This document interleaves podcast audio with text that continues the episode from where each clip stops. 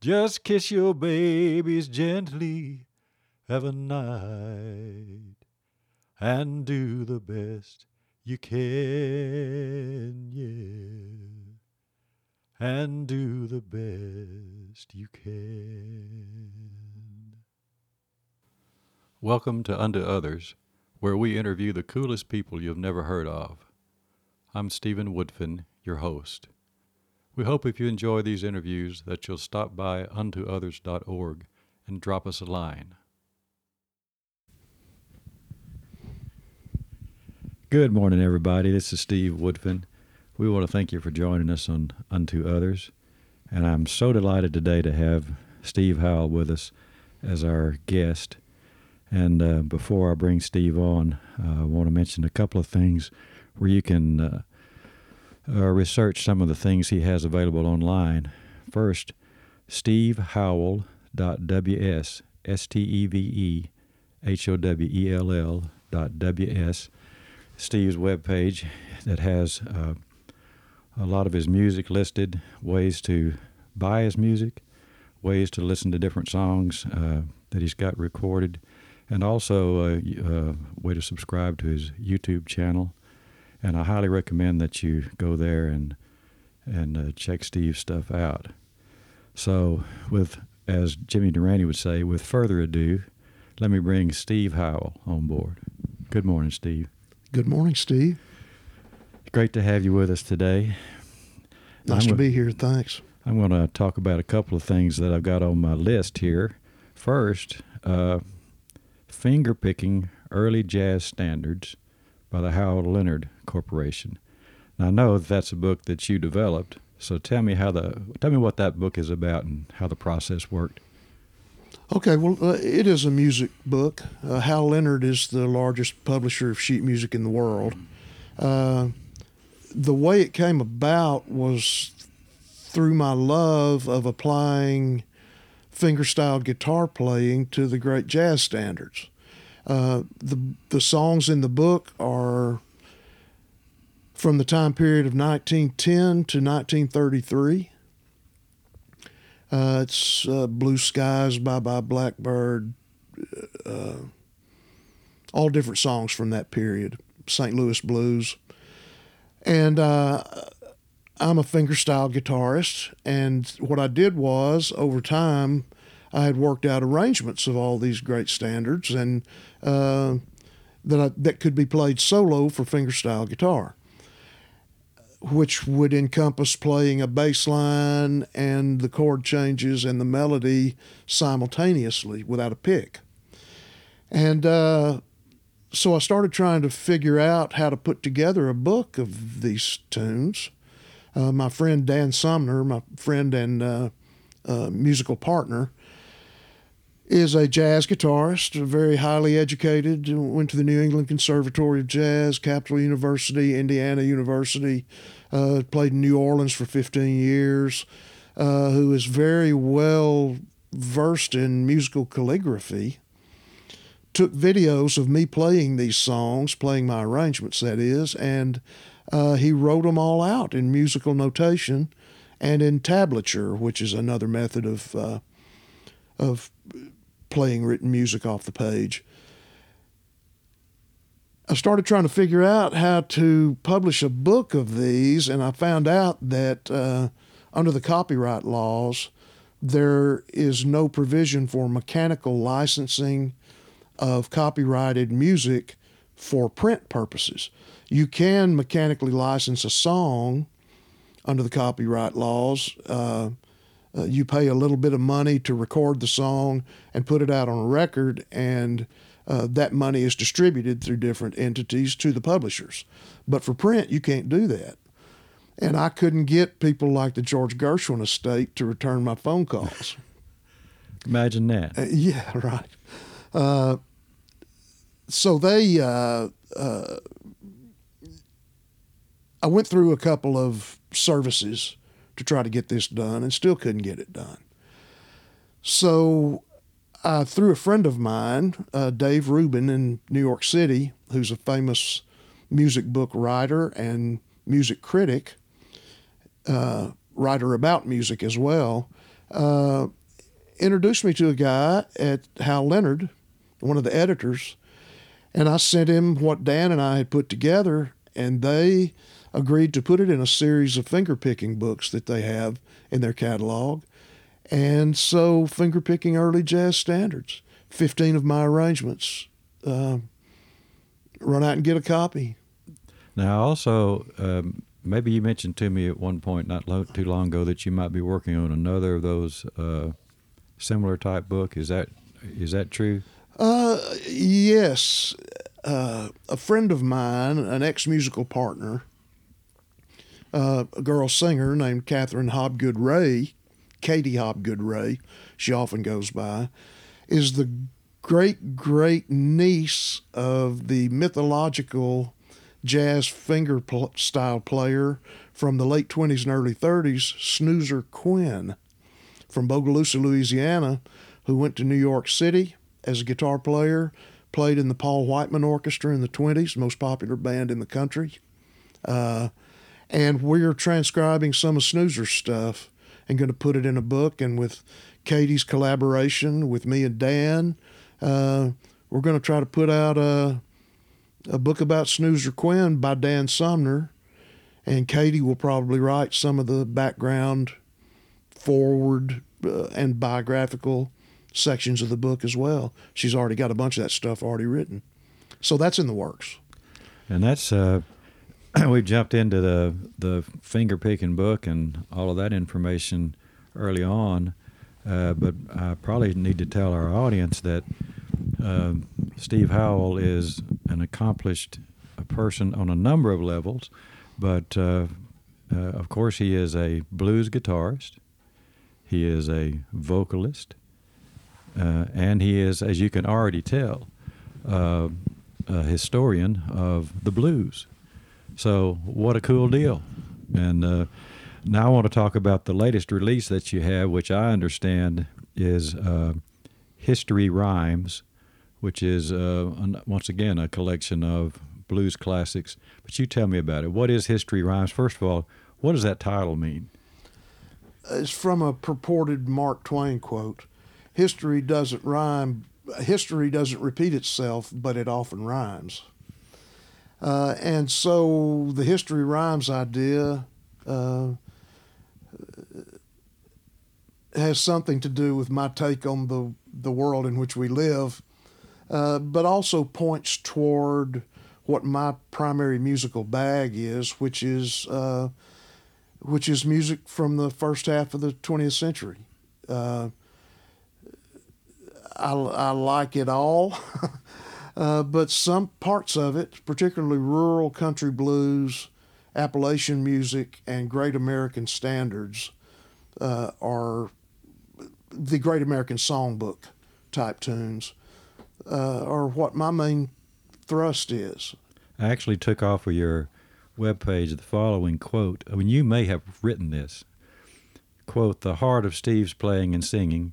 Is rooting in the, rooted in the rural acoustic blues and traditional jazz genres born in the American South.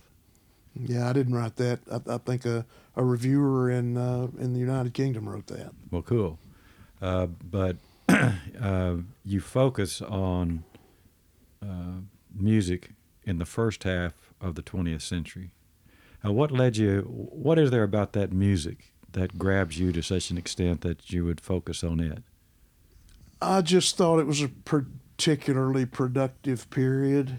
Uh, it was the world was much different than it is now, and it's not just a nostalgic thing for me at all. I, I love the music itself, but uh,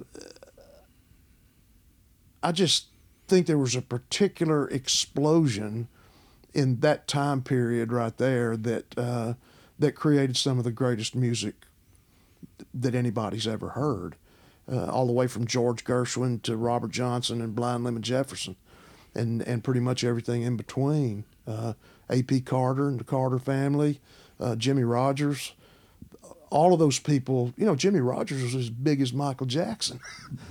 you know, he was huge nationwide. Uh, singers like Bessie Smith were as well, just enormous. And you can draw lines from now back to them and see the influence that those people had on on all the musical forms that we that we listen to now, pretty much.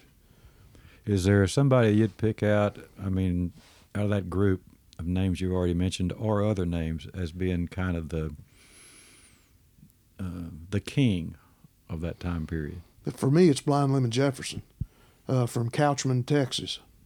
He was a blind man who was an itinerant player. Uh, as they did with some other artists, the Paramount record label in the 20s would bring him up to Wisconsin to their studios in the Wisconsin Chair Factory. This was back when they were making uh, uh, console phonograph players, and they wanted to sell in the furniture stores when someone bought a record player, they wanted to sell them some records as well. So uh, these were race records, uh, primarily directed toward an African American market. But if you go back to Blind Lemon and listen to all of the cuts that he did for the Paramount label, you can hear almost every single hook in a blues song that we're listening to now. Blind Lemon pretty much said it first. And what years was he active, or what was the peak of his career? 27 through maybe 32. I may be a little loose on that exact span, but 29, 30, 31 were big years for him.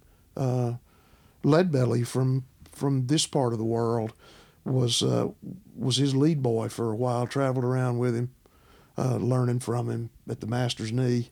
And since some of the people listening to this will have no idea where we are, uh, let's talk about the part of the country. First of all, I didn't get you to uh, orient yourselves toward time and place, but um, where do you live now, and where do you do most of your daily work? In Marshall, Texas, which is uh, uh extreme northeast Texas. Uh, I actually live in the county where Leadbelly was raised, Harrison County, Texas. He jumped across the line and went to Shreveport and made a name for himself, but but he was from Harrison County. Well, always when I'm talking to people that are, uh, what is the term that's uh, used now? Creatives. Uh, that people that create stuff, whether you write, whether you sing, whether you do art or sculpture or woodwork or all sorts of things. Uh, I always like to know what their regimen is. Uh, and I know, I think I've heard you say before that there's a Ray Charles quote that says if he doesn't play or doesn't practice today, he he knows that if he doesn't practice two days, everybody else knows it. So I'm always curious, uh, what do you have a I don't know, not necessarily a daily, but a, a, regimen of some sort as far as your rehearsing is concerned? Uh, I do take specific rehearsal time but I also uh, I also try to just have a guitar in my hands as often as possible, and listening to music as much as possible. Uh, I'm kind of at the denouement, should I say, of of my work career and business career in my life, and uh, I'm trying to make sure that I've got a guitar in my hands four or five hours a day now. Well, while we're talking about that denouement, um, uh, you've one of the things I've always admired about you is that you've you've worked at your craft of the guitar and singing and uh, studying the blues ever since I've known you. Which, by the way, for our audience's sake, is about you know a hundred years, approximately a hundred years. But we've known each other since childhood. Uh, but you've played guitar since uh, what you were about 12 13 years old or something like that i was actually 11 when i took my first lesson and i'd been messing around on one for three four years before that. Well so that's just so you know folks that's about 50 uh, uh 56 years? Uh, yeah that's about that's a long time. But almost throughout, 100 but throughout that time uh, you've stayed with it and you've uh, you've honed your craft and you've developed new techniques and you've studied techniques. Uh, but all throughout that time, you also worked a day job, right? Right. And give the audience some idea of uh, the sort of things you've done. Let's say uh, when you finished the Navy, you did a four year stretch in the Navy. Right. and you got out of the Navy in, 77. and then from that, just give us a thumbnail sketch of the sort of day jobs you've held since then. Uh, well, I went to college, finished college after that, and then I went into oil and gas and worked as a field landman for about two years. And then I took an in house position as, as in house landman uh, with a company, uh, uh, an independent oil and gas operator. After about two years of the field work, and then I did that for about eight or ten years, and then went out on my own in a family venture with my dad, where we uh, just sort of did our own oil and gas deals. And at that time, I guess I became an independent oil and gas producer, and I've done that uh, as well as some other business stuff. I've been involved in real estate and title industries, uh, distribution of, of gasoline. I've owned some convenience stores and, and distributed gasoline products uh, and oil and stuff uh, for all these years, you know, since then. But despite uh, that extremely time consuming and uh, complicated business adventures that you've had down through the years, you've still kept up the guitar and kept your music going, right? yeah, it's uh, it's just always been my. It's always driven me. I've always been fascinated by it. There's always been more to learn and real life journey. Uh, one long tune.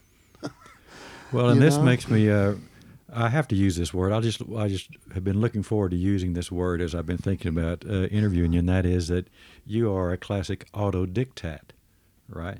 Uh, that you've taught yourself all about the blues, and I mean that doesn't mean you haven't learned from other people, but you- It doesn't mean there's not a lot left to learn too. well, sure. But that's what makes you want to. Well, the thing you just described as your curiosity about it, Yeah. how it's inexhaustible, is one of the things that's just kept you going. Yeah, I guess. I just the hook got set early. Uh, I, I do have memories of sitting in my diaper in front of my mother's console record player, just wondering where all that was coming from. and and and I've and it the hook got set early, and you know you and I have spent a lot of time on music together over the years. Uh, we both have a, a love of music. Uh, but yeah, I just always wanted to know more and more and more and more. Uh, it's just such an attraction to me. I always wanted to to really be as good of an instrumentalist as I could. That always mattered to me. I had a way I knew I wanted to do that. I didn't want to be Eric Clapton, you know, uh, as much as I admire what he what all he's done in his life. But I had a way I knew I wanted to do it, and uh, and hopefully that's what's been manifested in these records that I've made. Let's talk about technique for just a second, because I remember a time way back uh, where uh, where you were you became interested in uh, Merle Travis Yeah, sort of picking, which is uh, I guess a thumb and one finger, thumb and index finger sort of picking, right? he picked thumb and index finger for sure. Uh, I'm I'm more of a thumb and first two fingers, sometimes the ring finger as well.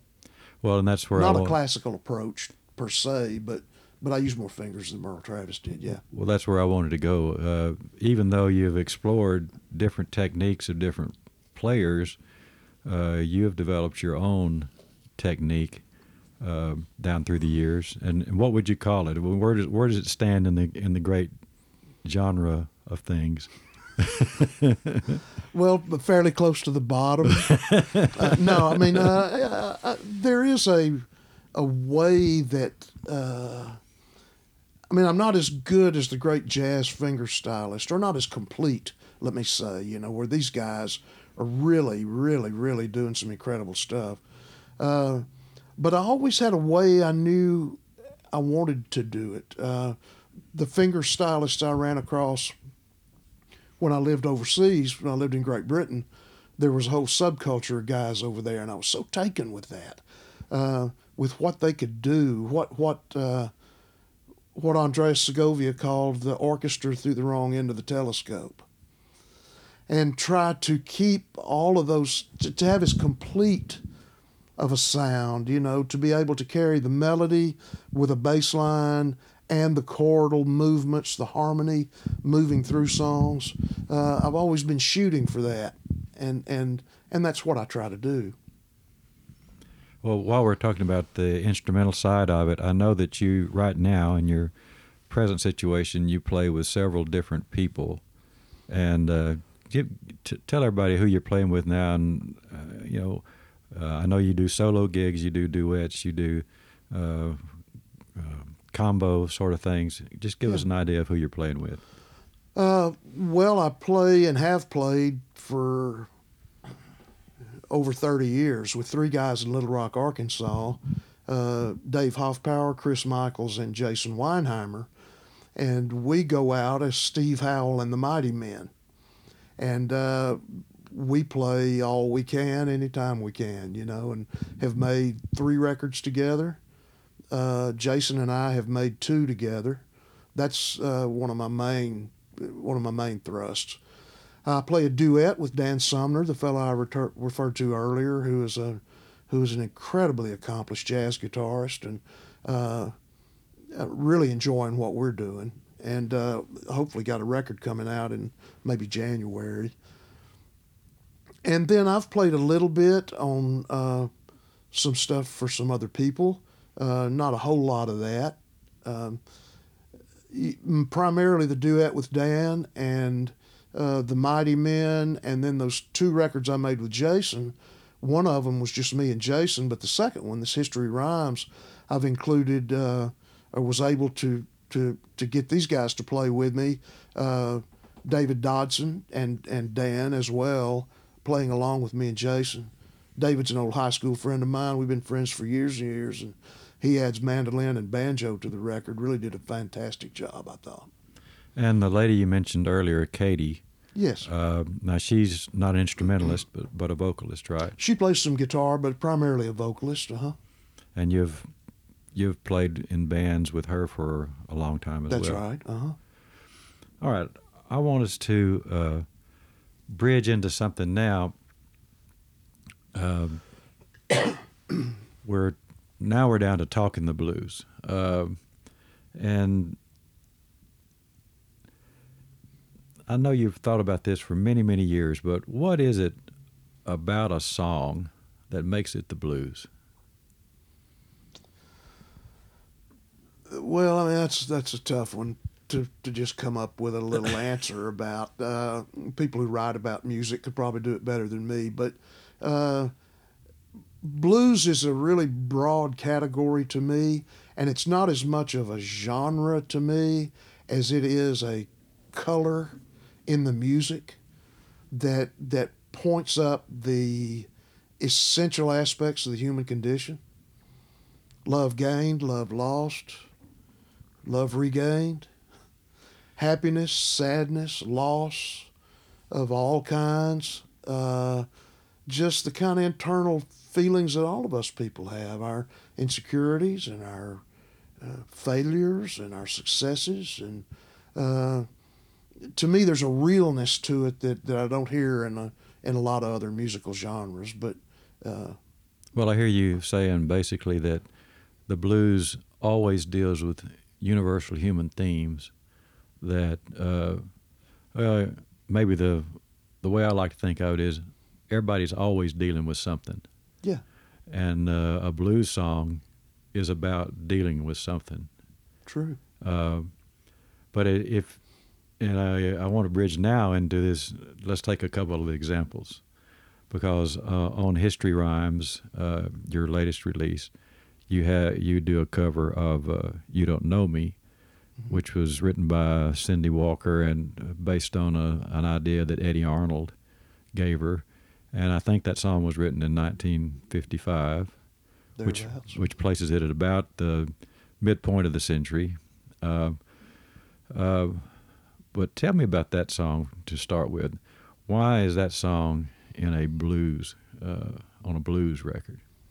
No, to me, it's a quintessential blues song. Uh, you know, it's the story of this guy meeting this woman that he's loved deeply uh, all his life, and she's been unattainable for him. And she, he meets her with another guy, and he's just so, so horribly shy that he's never been able to tell her, that he's never been able to act on his feelings at all. And, uh, uh, you know, that song's not about me, but but just the feelings that that character has. Uh, it points up things we've all felt at one time or another, and uh, that whole deal about love lost and gained and never gained in the first place. And I mean, to me, that's just uh, broadly says a lot about a human being. Well, and that's a good example of a song where it's the it's it's the subject matter. Of course, that song is just, I mean, how are you going to find a, a, greater song than that? I mean, I don't know. It's just one of the fantastic standard songs of all time. But I think uh, I think of Elvis's version first when it first comes to mind. I think of Elvis's version, but even when Elvis is doing it, you still have that uh, that sense. I mean, he does a good job. It's it's not an Elvis sort of song. You wouldn't think necessarily, but uh, he he portrays that loss and that uh, I don't know what the right word is. I'm searching for, uh, but just what might have been but never was, sure. sort of thing. Well, one of the things that drew me to that song in the first place was that my mother loved it so much. Well, there you go. I mean, I, she she loved Eddy Arnold, and and uh, and I I loved his version. I used to hear it all the time when I was a little kid. So, uh, and then it's it's just lived on, and these songs that I'm talking about just continue to live on and on and on and on. And they've been covered oh, an yeah. endless number of times, but it doesn't matter how many times they're covered. There, there's something new about each. No, each that's version. true, and and to me that, that really points up the greatness of that music in an age when when the only people pretty much that get radio airplay or any attention at all uh, all write their own songs, and there are some fantastic, incredible songwriters out there, and then there's a lot that aren't, and and to me uh, these songs never grow old, they never go out of date or get irrelevant because they're always centered on these you know it's not about you know getting drunk at the lake in the back of a pickup truck.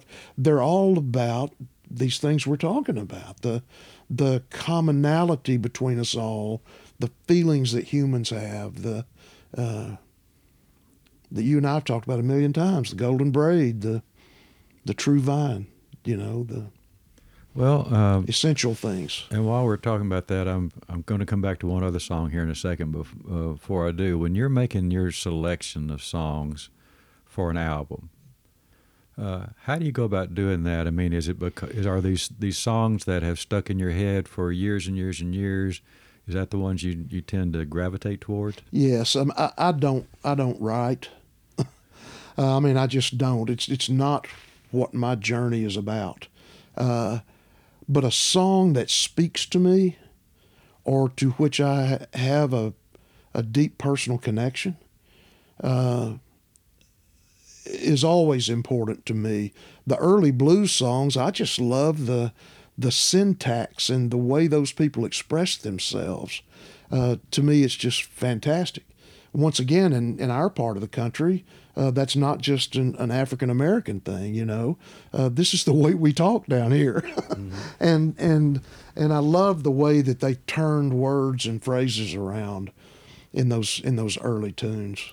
Well, going back to history rhymes, one of the songs on there is uh, "If I Had My Way," right? And um, uh, I was actually listening to that this morning in anticipation of uh, interviewing you, and I was thinking, man, that song is uh, is really a revolutionary song in some ways. I mean, mm-hmm. you're dealing with very powerful uh, mm-hmm. issues uh, that had to be couched in the way that it was couched, uh, and so people can hear it one way when they, if they're in a certain mood, they can hear it another way if they're in another moment sure. in their lives.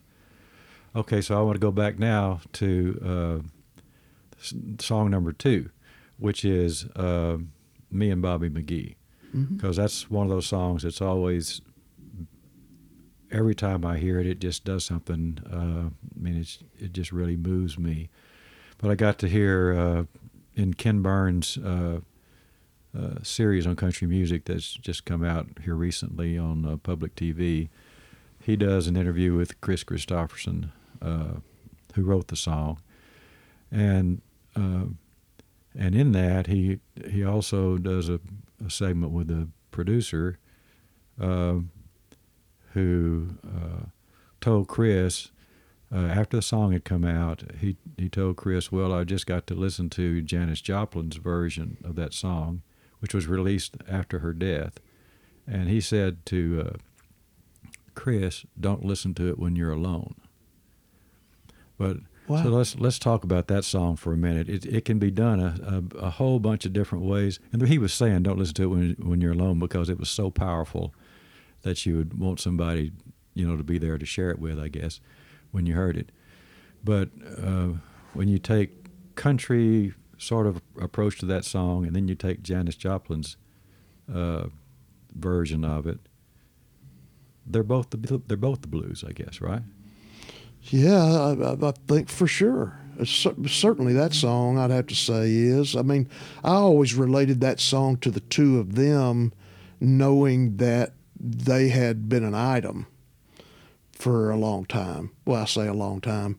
I think Janis was an item with a lot of people for little short periods of time, but but to me that always added a little more to that song and and that may have been what had something that prompted the listen to it when you're don't listen to it alone comment. I don't know, considering it was after her death, but but it's because both of the people are blue. it's because the character in the song is blue, and it's because obviously Kris and Janis both picked up on that and whether it meant something to them in the light of their a relationship they might have had they both just pinged on that and recognized that right away. Of course, Kris is the writer. I mean, you know, that just came from inside. But as blue as she was, and as steeped in the early blues as she was, I figure she picked that up right away about that song. Yeah, uh, and I think I don't know about the history either, other other than you mean the down and dirty history part of it, of what how she got a hold of the song or anything me like either. that. But uh, the song, the song is the song, right? I mean, and the song finds an artist, and then the artist and the song somehow meld into one thing, No doubt. uh, which is to me just a, a beautiful thing about music in general, but certainly about the blues. Big time.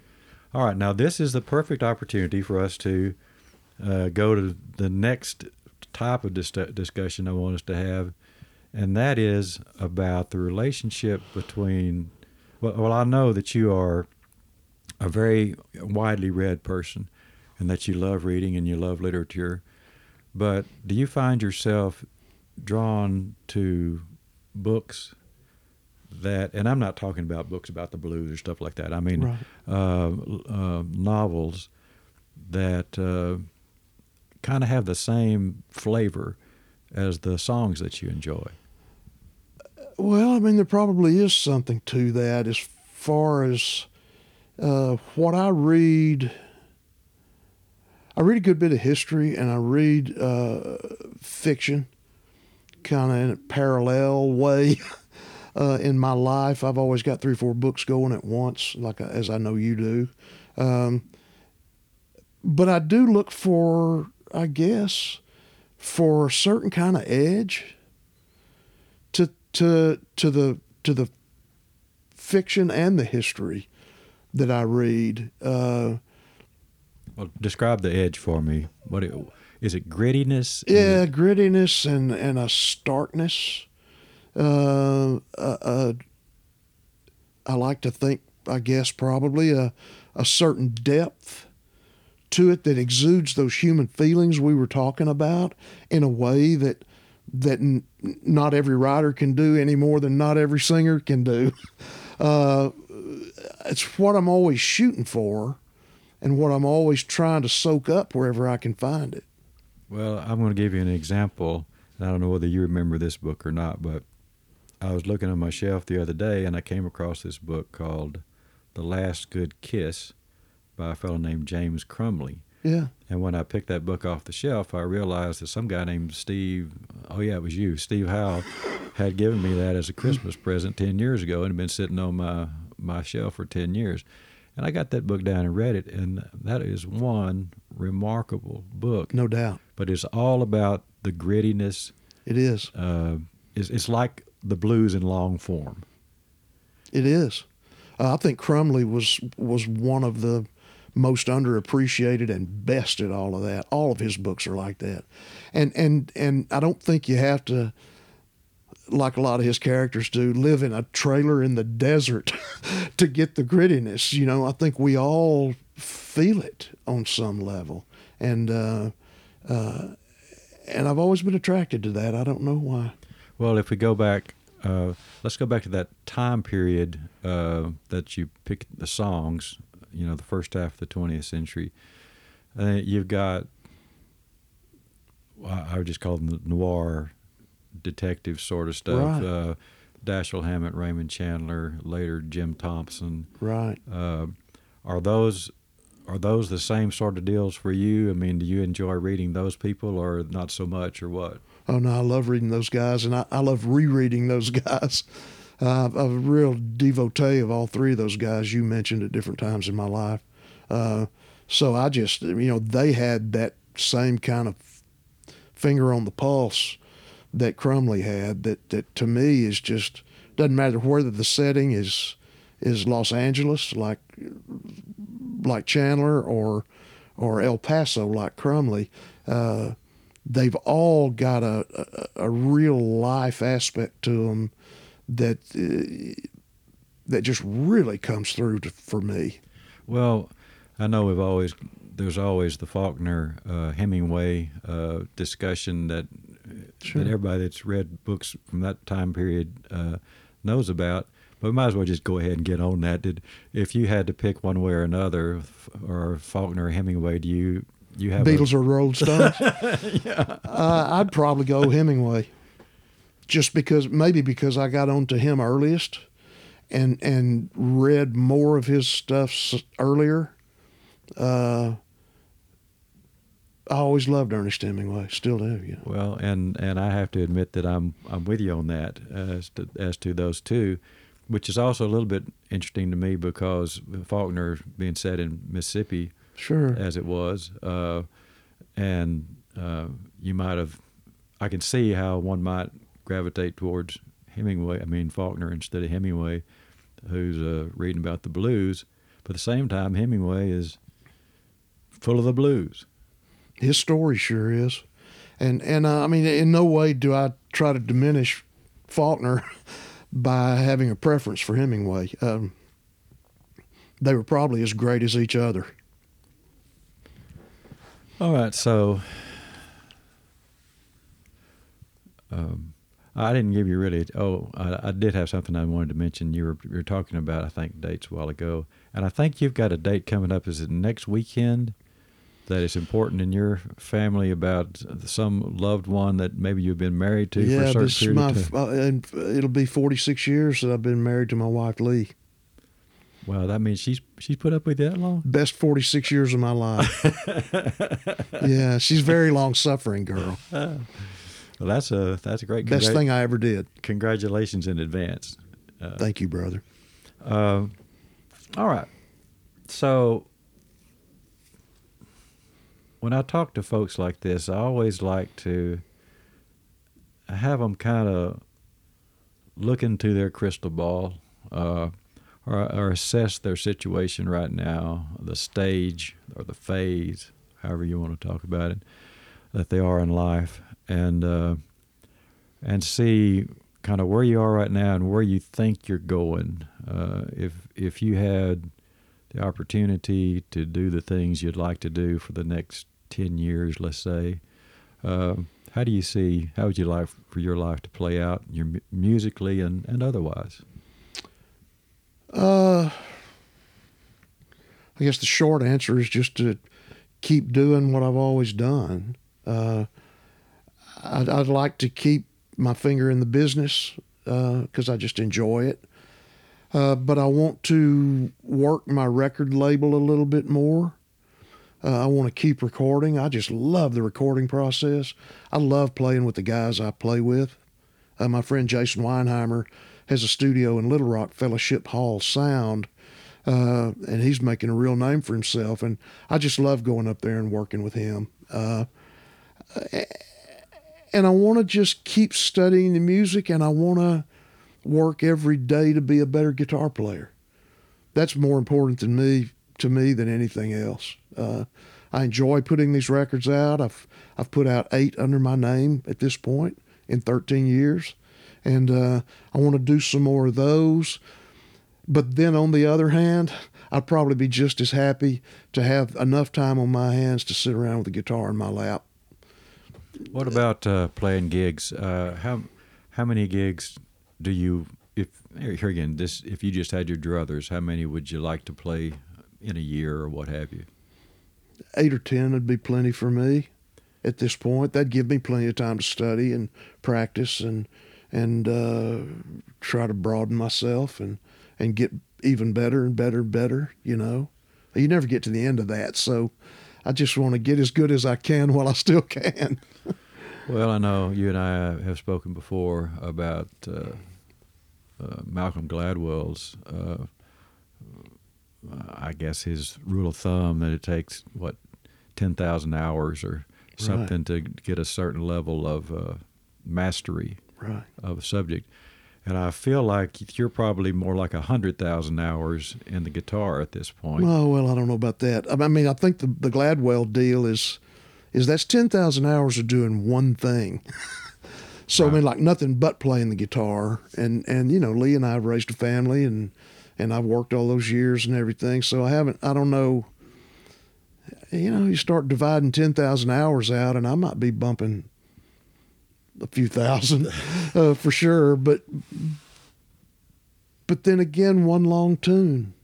You well, never get to the end. Well, I only brought that Don't up expect to, right? In, in the context of uh, you've still you you're still working on your craft. Sure. Even though you're at a stage where a lot of people would say, "Hey, it's pretty good. Uh, I'm getting pretty good at this," uh, but that's not your approach. It's your your approach is you want to get better at it. Yeah, and I don't think it ought to be theirs either. I think we're all just working on the building, right? uh, tell me what it means to be working on the building. It means to practice. It means if you've got something you want to do, you need to devote yourself to it as much as you possibly can. If you think you you can write War and Peace, uh, then you ought to be able to do it holding down a day job. you know, uh, uh, you shouldn't have to be 20 years old to be to be thought of as a as a singer and a player. Uh, uh, but almost is impossible. I mean, there'd be a rare person that could come along at 20 or 25. And but you I look mean, at the music business, man, it's always been a youth market, particularly in our lifetimes. Uh, you know, it, it's a youth market. And uh, like I say, I don't write. I, I, cannot imagine that anyone would give a flip about how I feel inside. okay, and so I'm not going to bother them with that. Uh, and I honestly, uh, if I want to express how I feel inside, uh, I can I can always find somebody who's written a great great song who can express it probably better than I could. So, uh, well, that's uh, it's about the work, not the not what comes from it. Well, and and I can see uh, uh, this whole world of great music that's out there that that is the sort of music that you love to play. You're never going to exhaust that. Oh no. And uh, no. Hmm. And you'll never be Segovia. I mean, or or Jimi Hendrix or whoever. Uh, so don't worry about it there's plenty there for all of us to to to squeeze out and to develop in whatever uh, to whatever degree and in whatever manner we want to. It's about the pursuit, not the arrest. It's the journey, not the destination, as far as I'm concerned. Not that I ever could get to any of those levels. Uh, but it sure is fun building on something that, that you've built on already. That's a really good way of putting it. Um, uh, by the way, uh, now we're sitting here. Here again, our listeners don't know uh, when we're doing this, but so we're sitting here on October the seventh of 2019, and I know that you have uh, a gig coming up in Grapeland, Texas, I do. and uh, tell the listeners just for a minute what what that is. Okay. Uh, uh, the Grapeland uh, uh, gig is the Lone Star Blues and Heritage Festival, which will be October 26th, 27th, and 28th, uh, Friday, Saturday, and half a day Sunday at uh, the Salmon Lake Park down there, which is a recreation park. But there's going to be live bands from Dallas, Houston, uh, Austin, East Texas, uh, Shreveport that are going to be playing down there, and it's really going to be a good deal. It's going to be a, a, a great festival. Uh, I'm going to play with the Mighty Men, and then Dan and I are playing a, playing a duet set, uh, and then I'm going to play a little bit on a couple of uh, sets on the little porch stage, acoustic stage that they have as well. So it's going to be a fun weekend.